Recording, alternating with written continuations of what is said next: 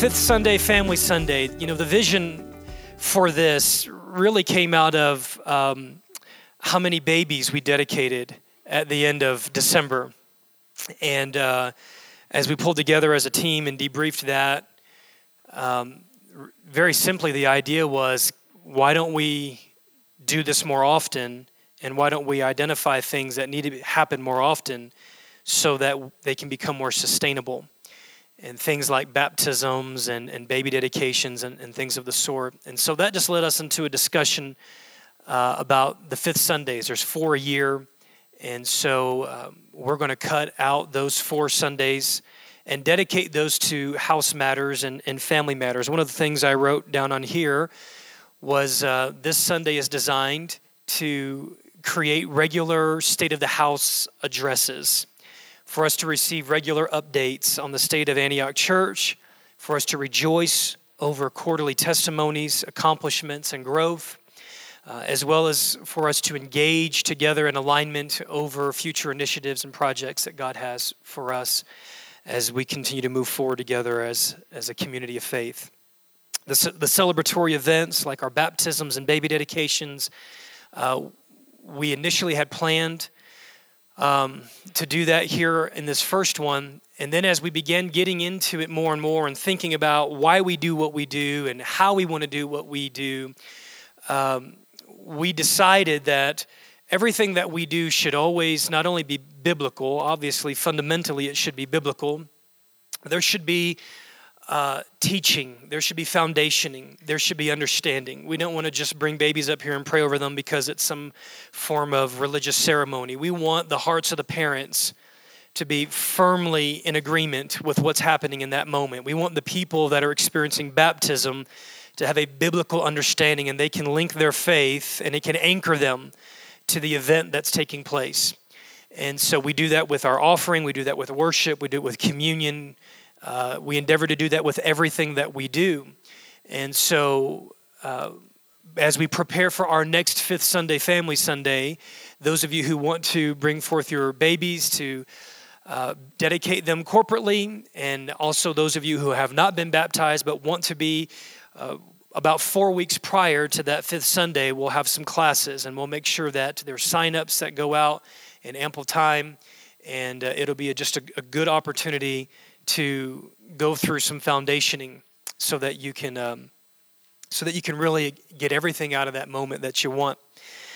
Um, let me talk for a few minutes about just where the state of the house is at and a few things. Uh, I want to start off and just talk about our life groups. I'm not going to hit every area of the ministry. Time doesn't permit us to do that, but I do want to. Uh, I want to highlight uh, our life group ministry. Now, about two years ago, uh, the Lord really began speaking to us about the necessity of kingdom community. And uh, the foundational scripture there is found in Acts chapter 2. I'm going to read that here for us. Many, many passages of scriptures that we could point to, but I'm going to just use Acts chapter 2 as a launching pad for uh, the spirit behind kingdom community, the spirit behind life groups, and, and why we believe that they are a non negotiable. Um, that being said, there's, there's clearly no guilt, no shame, no manipulation, no form of obligation for those of you who at this time life does not permit you to be a part of a life group. We understand that. Uh, that being said, what I very simply want to do is I want to put attention on uh, some of the victories. I want to put attention on the biblical impetus, the biblical imperative that God lays out for us to uh, not just gather together corporately, I heard a preacher say this one time that circles are better than rows. And then in rows, um, you know, we, there, there is a purpose for the corporate gathering in terms of assembling before God, prayer, worship, hearing the apostolic and prophetic word that comes forth on a very regular basis, and aligning ourselves corporately to that. But relationship doesn't happen by looking at someone's back of their head. Uh, authentic relationship. Um, well, even inauthentic relationship doesn't happen looking at the back of someone's head. Hank Bond has coined this phrase that I, that I really like. And, um, you know, intimacy and vulnerability and life happen within the context of the life group. Maturity happens within the context of the life group. um, learning how to disclose who we really are, learning how to trust others, learning how to forgive, learning how to be gracious, learning how to serve, learning how to be selfless, patient, learning how to be quiet when we want to speak. All of those things happen within the context of our natural biological family, but they also happen. There, there is a, there's a very real grace that I have for those things with my natural biological family.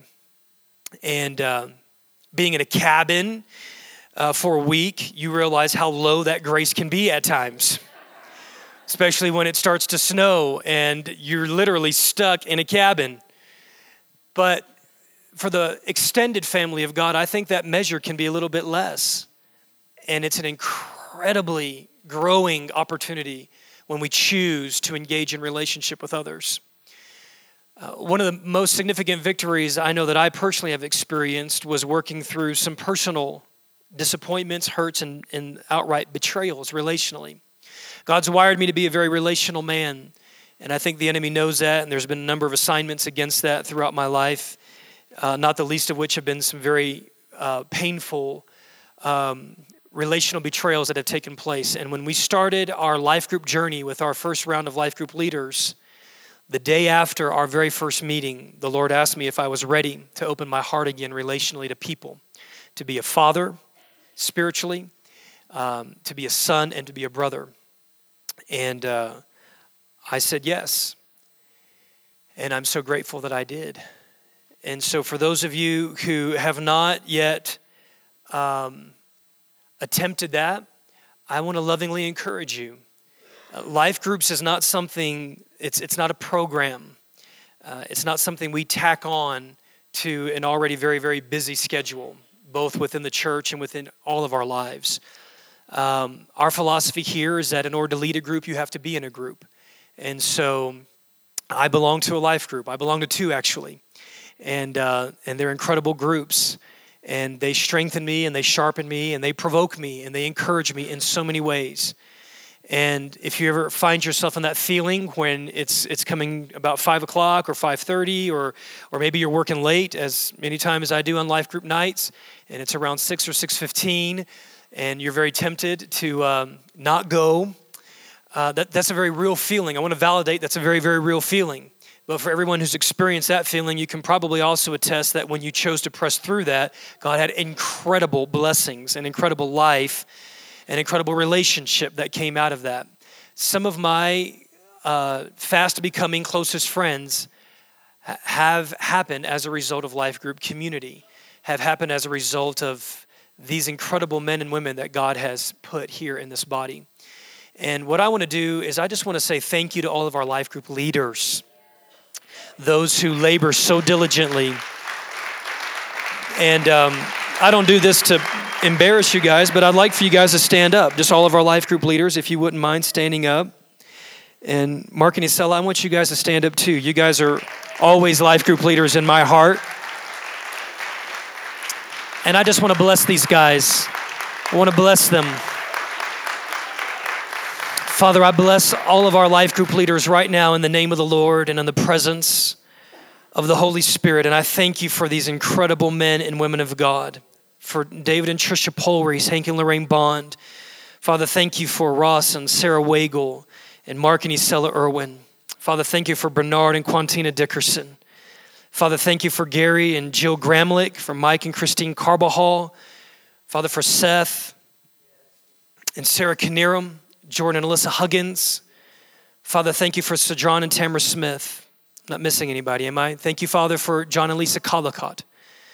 Father, we're so grateful that you have put pillars in this family, and we bless them and we honor them today for being exemplary people, for being elders in every biblical definition of the term, for being trustworthy, dependable men and women of God. Thank you for Jeff and Jessica Ward. Thank you for the ministry that they carry. Thank you for their heart. Thank you for their anointing. Thank you for their passion. And thank you, Father, that they shoulder the load of living and loving people. Thank you for them. And I bless them and I cover you today in Jesus' name. Amen. Amen. so if you're not in a life group, you really are missing out on a lot.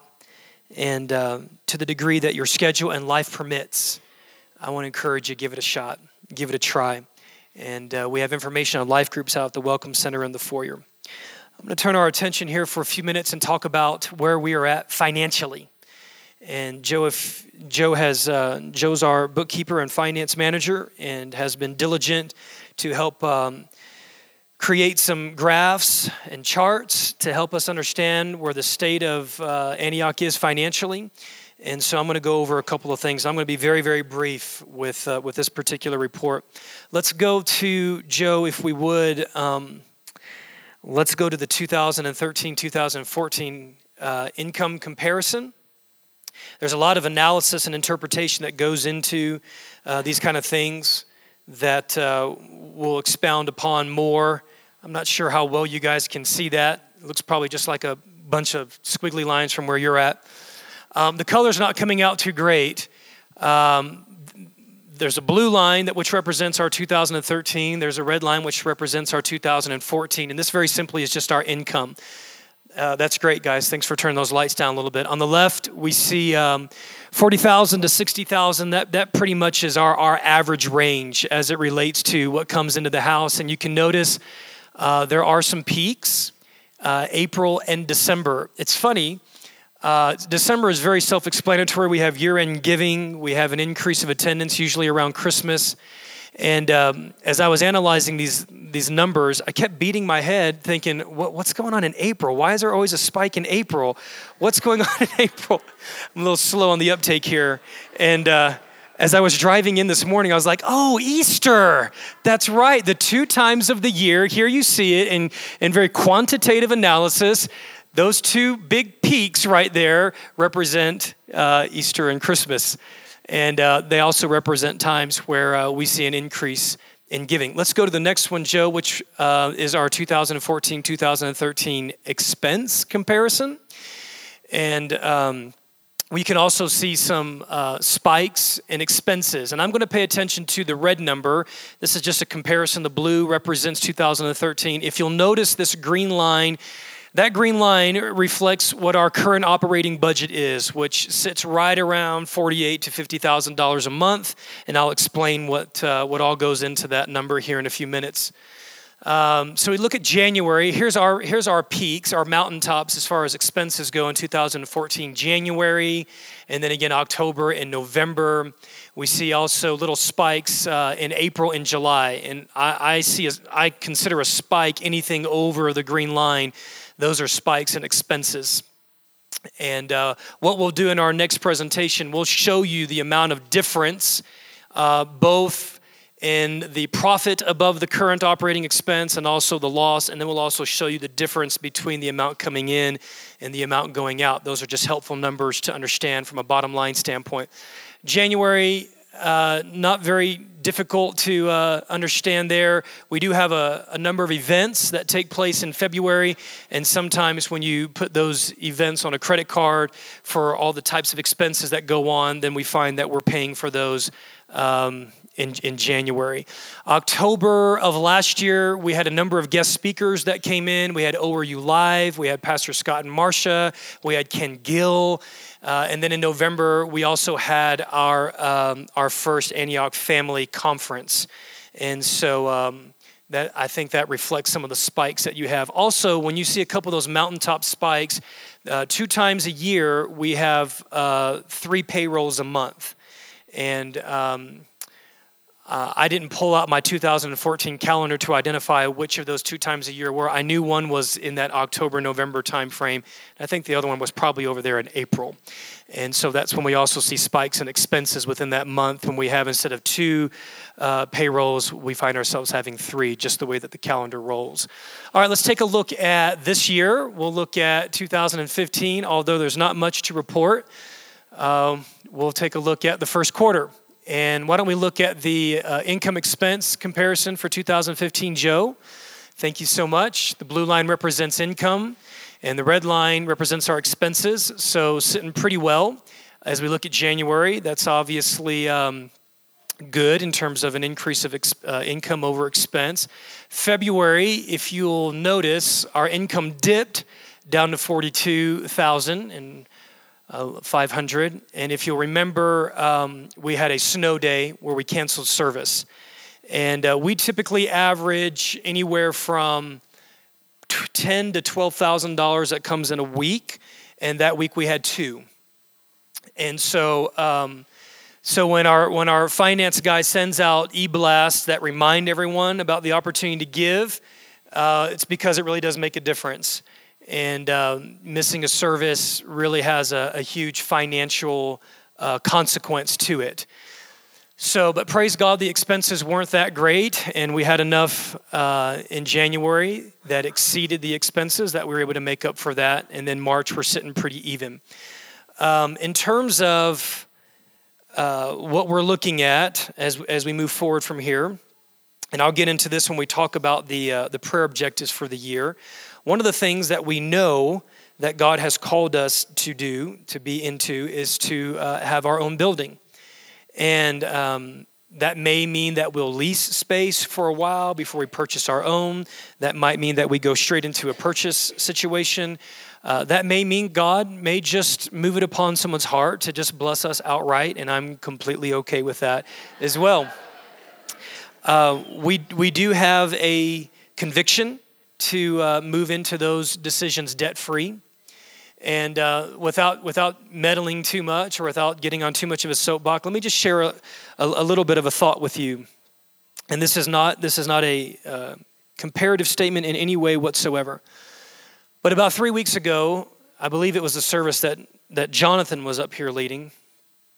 Um, we were in worship, and um, I, was, I was undone. I was on the floor. And I felt a real sovereign sense of the fear of the Lord to not move and not to touch anything. It was actually the Sunday after uh, the snow day that we missed. It was the same Sunday that Becca came up around right around 1150. And, and by the way, I think there was a little bit of confusion because the bulletin said Cindy Jacobs was going to speak on that day. Let me just give you a little bit of understanding what went on there. I received a, uh, a text message earlier that week, and uh, Cindy was planning on coming in she experienced some weather delays on Saturday, and by the time that we got to Saturday night, uh, she said, there's, there's no way that I can make it in. She said, I'll, I'll do my best to see if there's any flight that leaves Dallas early Sunday morning that will get me there right around the time service starts, or maybe even in the middle of the service. And I said, That's fine. Sunday morning, we got into, uh, I, I woke up, and the first thing on my phone was a text from Cindy, and she said, There's just no way that I can make it. Uh, the latest or the earliest flight that I can get in would be 11:30. And so I knew coming into the service, uh, I was prepared to speak, and I knew that Cindy wasn't going to be here. And then God showed up in a very real way. And uh, we love you, Cindy, but I'd, I'd rather have the Lord. I would just rather I would just rather have the Lord. Uh, we did learn a lot from that situation. I've, I've uh, debriefed that uh, multiple times with multiple peoples and uh, we recognize looking backwards that in those moments when we feel like the Lord is showing up, to just have a better communication plan for everyone so they understand hey, you guys, why don't we just brace ourselves and let's just relax in the presence of the Lord? I think worship went an hour and, a, an hour and 45 minutes that particular Sunday. And, uh, and then Becca came up and she gave some prophetic words and then went into ministry. Right around the time uh, noon hit, um, and some of this is understandable. Number of people ended up having to leave, grab kids, they have uh, prior commitments, what have you. And, uh, you know, as, as a guy who has to look at those kinds of things, um, I do my best not to be ruled by that. I do my very best not to let those kind of things control me, but they are a reality when it comes to nonprofits. Uh, I'm responsible for seven other salaries besides my own. And if worse comes to worse, Christy and I will always do without before we ask our staff to do without. That's just the heart that we've taken, and that's the way that we want to steward things as it relates to taking care of the people that God has blessed us with. And so, um, as people start walking out and, and things just start running through my head, Becca's in the throes of ministering, and I just realized there's probably no great way to do this. And so I felt in my heart, and I don't know if this was just me or if it was the Lord, but I felt in my heart this question And the question very simply was, and if you want to know who, who Antioch's about, th- th- this is a part of what Antioch's about. I have made commitments to God that this place belongs to the Lord, it's His. And I believe that God pays for what He orders. That doesn't mean that we can be irresponsible or sloppy. He pays for what He orders. And I believe that He has ordered a particular type of church in this city in this hour that is unreserved and is relentless in pursuing Him. And that's not going to attract everybody, and I'm okay with that. I've dealt with that, and I dealt with that five years ago. Very, very uh, strictly, I dealt with that. But on that particular day, just a few weeks ago, the question was Who are you more concerned about losing, son? People or me? And I felt like the Lord, or I just felt the thought in my heart. The thought in my heart was every pastor comes to this place, has to come to this place. They come to a juncture where they make a decision, and the decision is who, who must I make sure that we don't lose? And um, I'm not going to try to say I've got this all figured out. I don't think it's an either or deal. I mean, there's a lot of arguments on both sides. But if I have to choose in my, my limited experience, I'm going to choose to keep God. I'm going to choose to keep an environment where I, where I feel like He's welcomed and He's wanted. And again, I'm not trying to say I've got that all figured out. Uh, there's a lot to cram into a two hour period of time every week the preaching of the word, the power of testimony, the power of worship, prophetic declarations, intercessory prayer. There's a lot to squeeze in. But here's, here's what I've just settled on. If people are walking out the door, we had a snow week, snow week the week before, and, and, and we're not sure we're going to be able to receive another offering, I just choose, God, we're not going to lose you. We've got to have you. We've got to have you.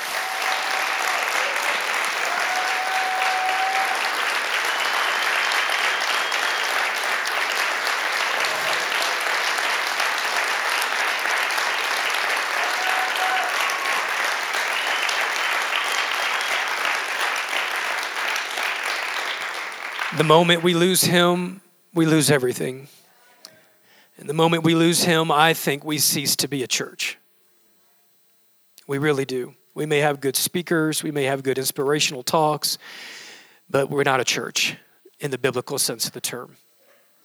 And so uh, I want to thank you for being a people that uh, are willing to take that ride and being a people that are, that are willing to worship God for two hours or to be flexible or to wait in his presence or do whatever is required.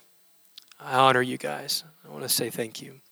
Joe, let's take a look at the uh, 2013, actually the 2014 expense overview. This is just a it's a pie chart that uh, in our old church we used to have we used to have pie Sundays where we would pull out the pie chart and we would bring pies and we would do stuff like this. We'd have these kind of talks, and I don't know, maybe we should do that sometime. Or maybe I'm just getting hungry. I don't know. Uh, but you'll notice uh, the biggest part of this pie here is it goes to compensation, and, and that's actually a little bit over what it should be. Uh, most uh, research and statistics stay, say that you should really stay below 50%. Anywhere between that 40 and 50% is, is, is pretty healthy. Um, the reason why I share everything that I shared, going back to the building, is that uh, we've got a no debt philosophy. And, um, you know, we could push things and we could get into a building and, and probably overreach and overstretch. But here's what would happen there's a number of things that could potentially happen.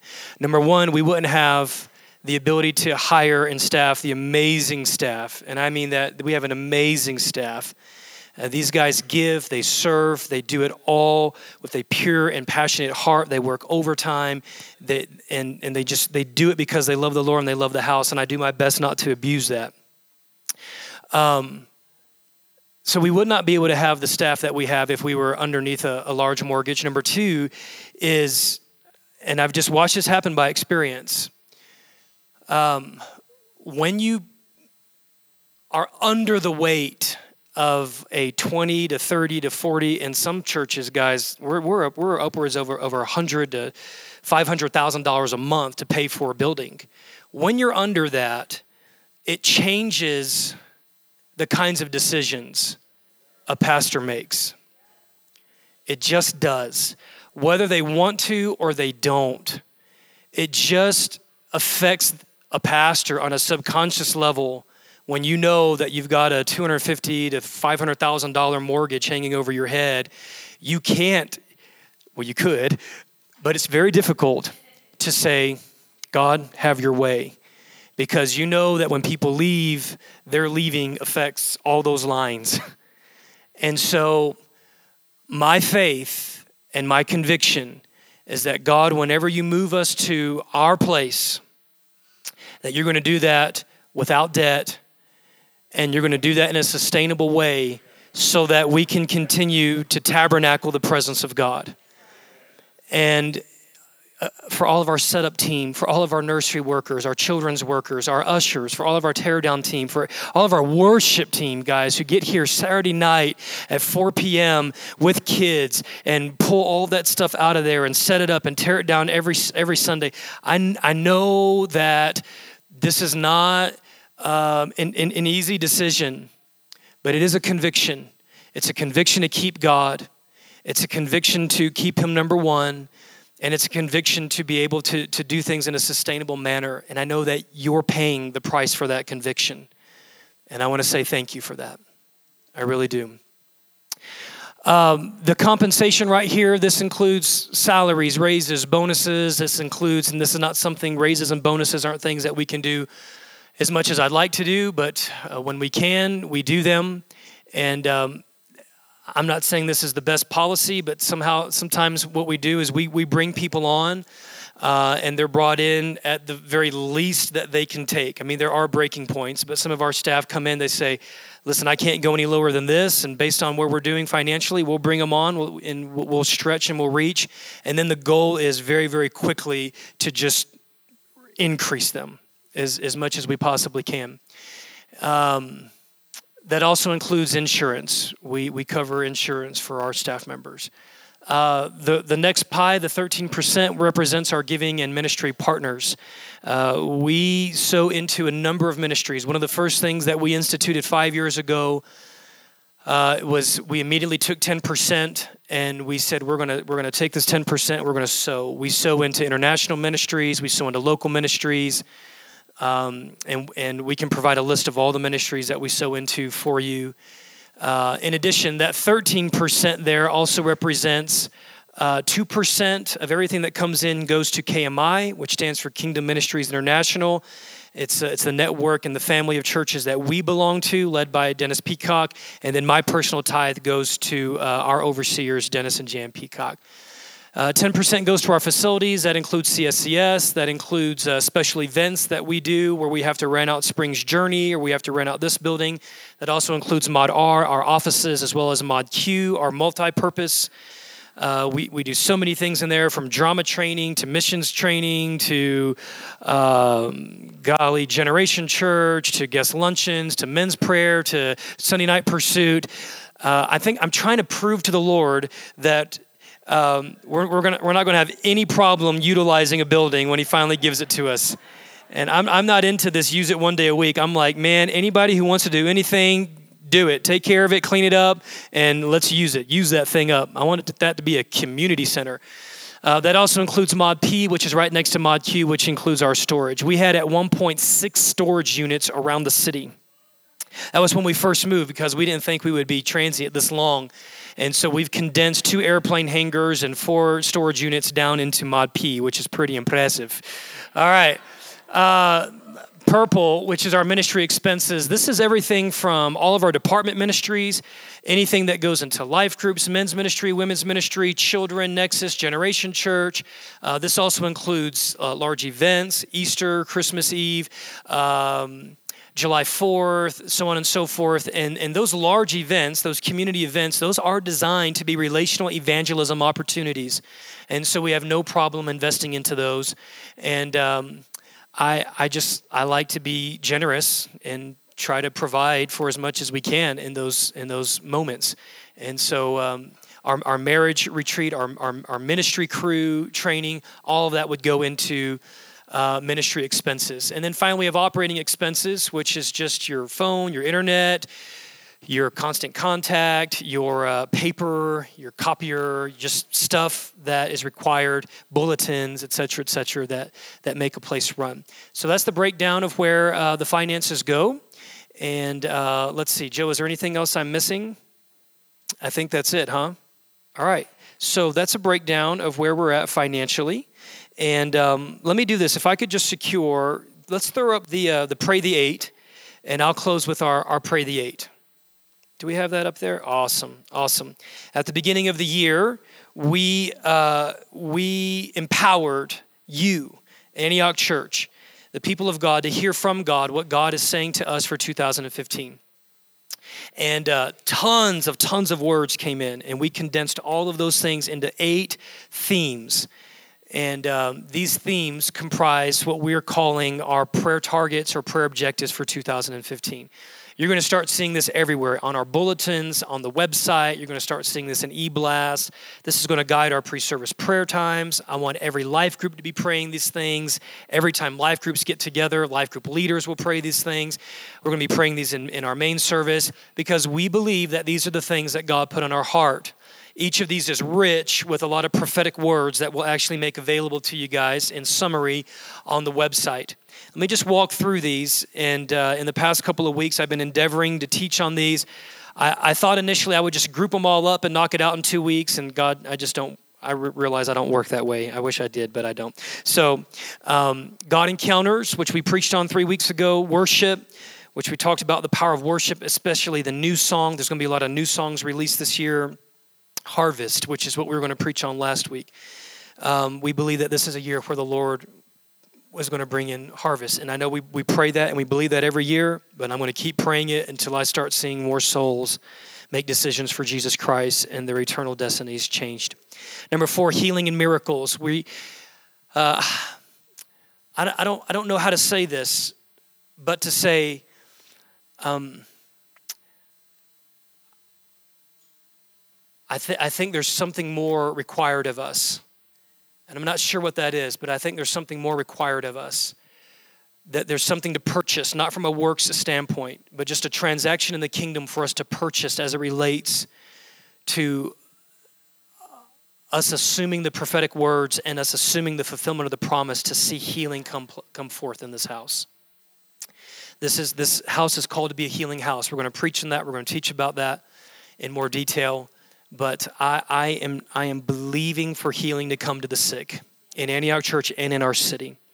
Number five, there's a number of words that came forth for a building, and, uh, and one was uh, even just very specific and very bold as to say that it would be a building that is debt free and land. And I say yes. So I'm, I'm actually recruiting you to pray for a building. I, I believe it's time. I believe it's time. And should the Lord like Mark said, cause that promise, you know, to stretch out a little bit longer. We're going to do that with joyful hearts and we're going to seize the opportunity.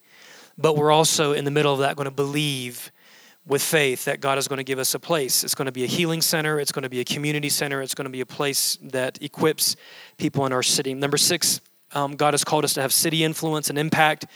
And Becca prophesied that God would give us strategies that will affect our city. And so I'm really turning my attention towards that in the next three quarters of the year.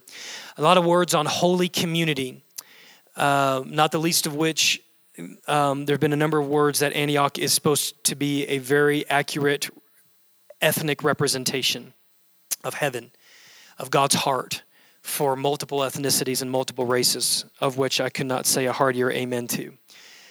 Um, I want that, and God wants that, and I believe that it's something that uh, Antioch is supposed to be here in the city. It's supposed to be a multi ethnic um, representation of the heart of God. And then finally, there were some very specific words as it relates to uh, youth and young adults and some things that God's going to do uh, in that demographic of people.